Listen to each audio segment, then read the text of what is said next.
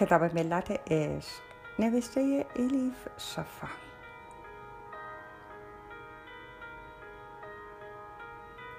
ترجمه ارسلان فسیحی.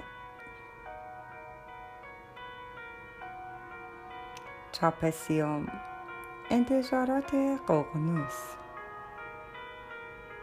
خانش توسط هوریه کوکلانی.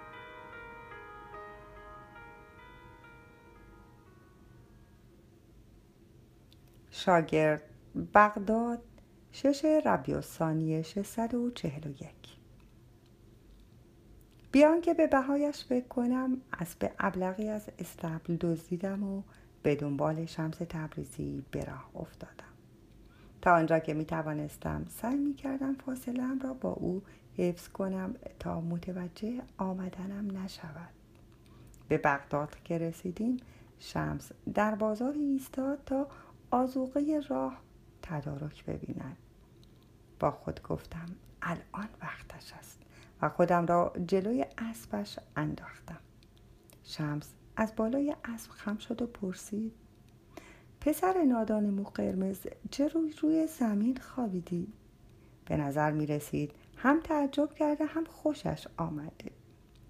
جلوی اسبش زانو زدم و مثل گداها دو دستم را جلو گرفتم و التماسش کردم. گفتم می‌خواهم با تو بیایم. توی قهرمان من اجازه بده من هم بیایم. شمس جواب داد. مگر تو میدانی من به کجا می‌روم؟ لحظه ای گیج شدم. راستش به این موضوع اصلا فکر نکرده بودم. پاسخ دادم نه اما چه فرقی می کند می خواهم مریدت باشم. تو را سرمشق خودم قرار می دهم شمس پاسخ داد. حرف بیهوده می‌زنی. من نه مراد می‌خواهم نه مرید. به تنهایی میگردم. حال و حوصله این را هم ندارم که سرمشق کسی باشم. با این حرف ها مرا پس راند. قاعده سیزدهم. در این دنیا بیش از ستاره های آسمان مرشد نما و شیخ نما وجود دارد.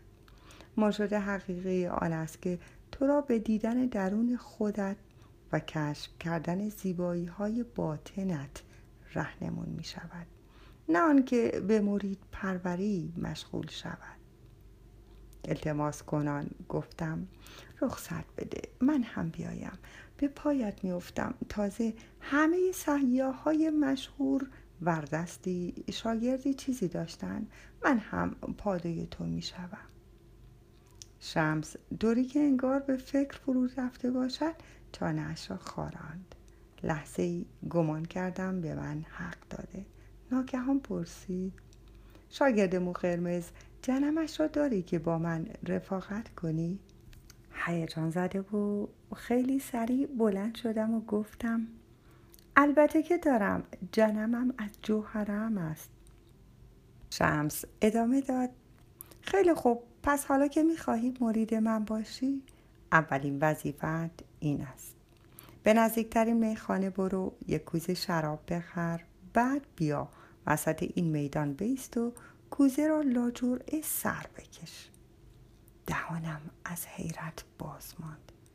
این همه مدت برای پخته شدن در راه تصوف زحمت و مهنت و اذیتی نمانده بود که تحمل نکرده باشم. برای تقویت معنویاتم صد تا بیاز را با هم خورد می کردم توی دیک های بزرگ پلوی چرب می پختم شیرنی های اصلی درست می کردم جلوی آتش دوی دود و دم می نشستم و قابلمه هم می زدم دیگ می سایدم در پنجره برق می انداختم این برا اون برا جارو می زدم خلاصه مثل سگ جان می کندم اما راستش معنویاتم آنقدر تقویت نشده بود که توی شلوغی بازار بیستم و جلوی چشم همه شراب بخورم. مانده بودم که چه کار کنم. گفتم استغفر الله توبه. اگر پدرم بشنود پاهایم را می شکند به خدا. خانوادم مرا به خانقاه بابا زمان فرستادند تا مسلمان خوبی بشوم. نه اینکه کافر و گمراه بشوم. بعدش این جماعت دربارم چه فکری می کنند در و همسایه چه می گویند شمس با نگاه های سوزان سر تا پایم را نگریست. درست مثل اولین شب که من از سوراخ در او را می پاییدم با نگاهش دلم را له کرد و از میان برد. سرانجام حکمش را درباره داد. افسار اسبش را کشید و گفت شاگرد مو قرمز تو نمی‌توانی مرید من بشوی. به اینکه دیگران چه فکر می‌کنند و چه نظری دارند خیلی اهمیت می‌دهی. اگر اینطور باشی انتقادها و حرفهای آنها نمی‌گذارد هیچ کاری بکنی. فهمیده بودم فرصت همراهی شمس را از دست دادم. اما برای آخرین بار سعی کردم از خودم دفاع کنم. گفتم خیلی خوب اما وقتی به من گفتی برو شراب بخر گمان کردم می‌خواهی درستی اعتقادم را امتحان کنی. از کجا می‌دانستم امتحانم همین است؟ فکر کردم ایمانم را امتحان می‌کنی. شمس ابرو در هم کشید. گفت آزمودن صحت ایمان دیگران وظیفه ما انسان ها نیست. بنده نمی‌تواند ایمان بنده دیگر را بسنجد. مگر نمیدانی؟ اطرافم را نگاه کردم. انگار دنبال راه چاره ای میگشتم. حرفای درویش رو سبک سنگین کردم اما نفهمیدم در کدام کفه بگذارم. ذهنم آنقدر مخشوش شده بود که شقیقه هایم زغزغ می‌کرد. یقه پیراهنم را باز کردم. انگار نفسم بند آمده بود. شمس با همان لحن آرام و با وقار ادامه داد. شاگرد مو قرمز می‌گویی می‌خواهی به دریای تصوف قدم بگذاری؟ اما حاضر نیستی بهایش را بپردازی. اینطوری نمی‌شود. برای یکی پول و ثروت تله اصلی است برای دیگری شهرت و مقام برای دیگری تن و شهوت. انسان در وهله اول باید از شر چیزی خلاص شود که در این دنیا بیشترین اهمیت را برایش دارد. این شرط اول قدم گذاشتن در این راه است. پس از گفتن این حرف ها خم شد و گردن اسبش را نوازش کرد.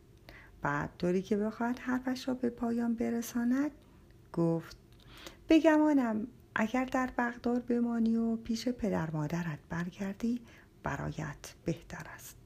صنعتکاری با شرف پیدا کن و شاگردش بشو. حسی درونی به من می‌گوید که در آینده بازرگانی موفق می‌شوی. اما مواظب باش از آن بازرگان های حریص نشوی.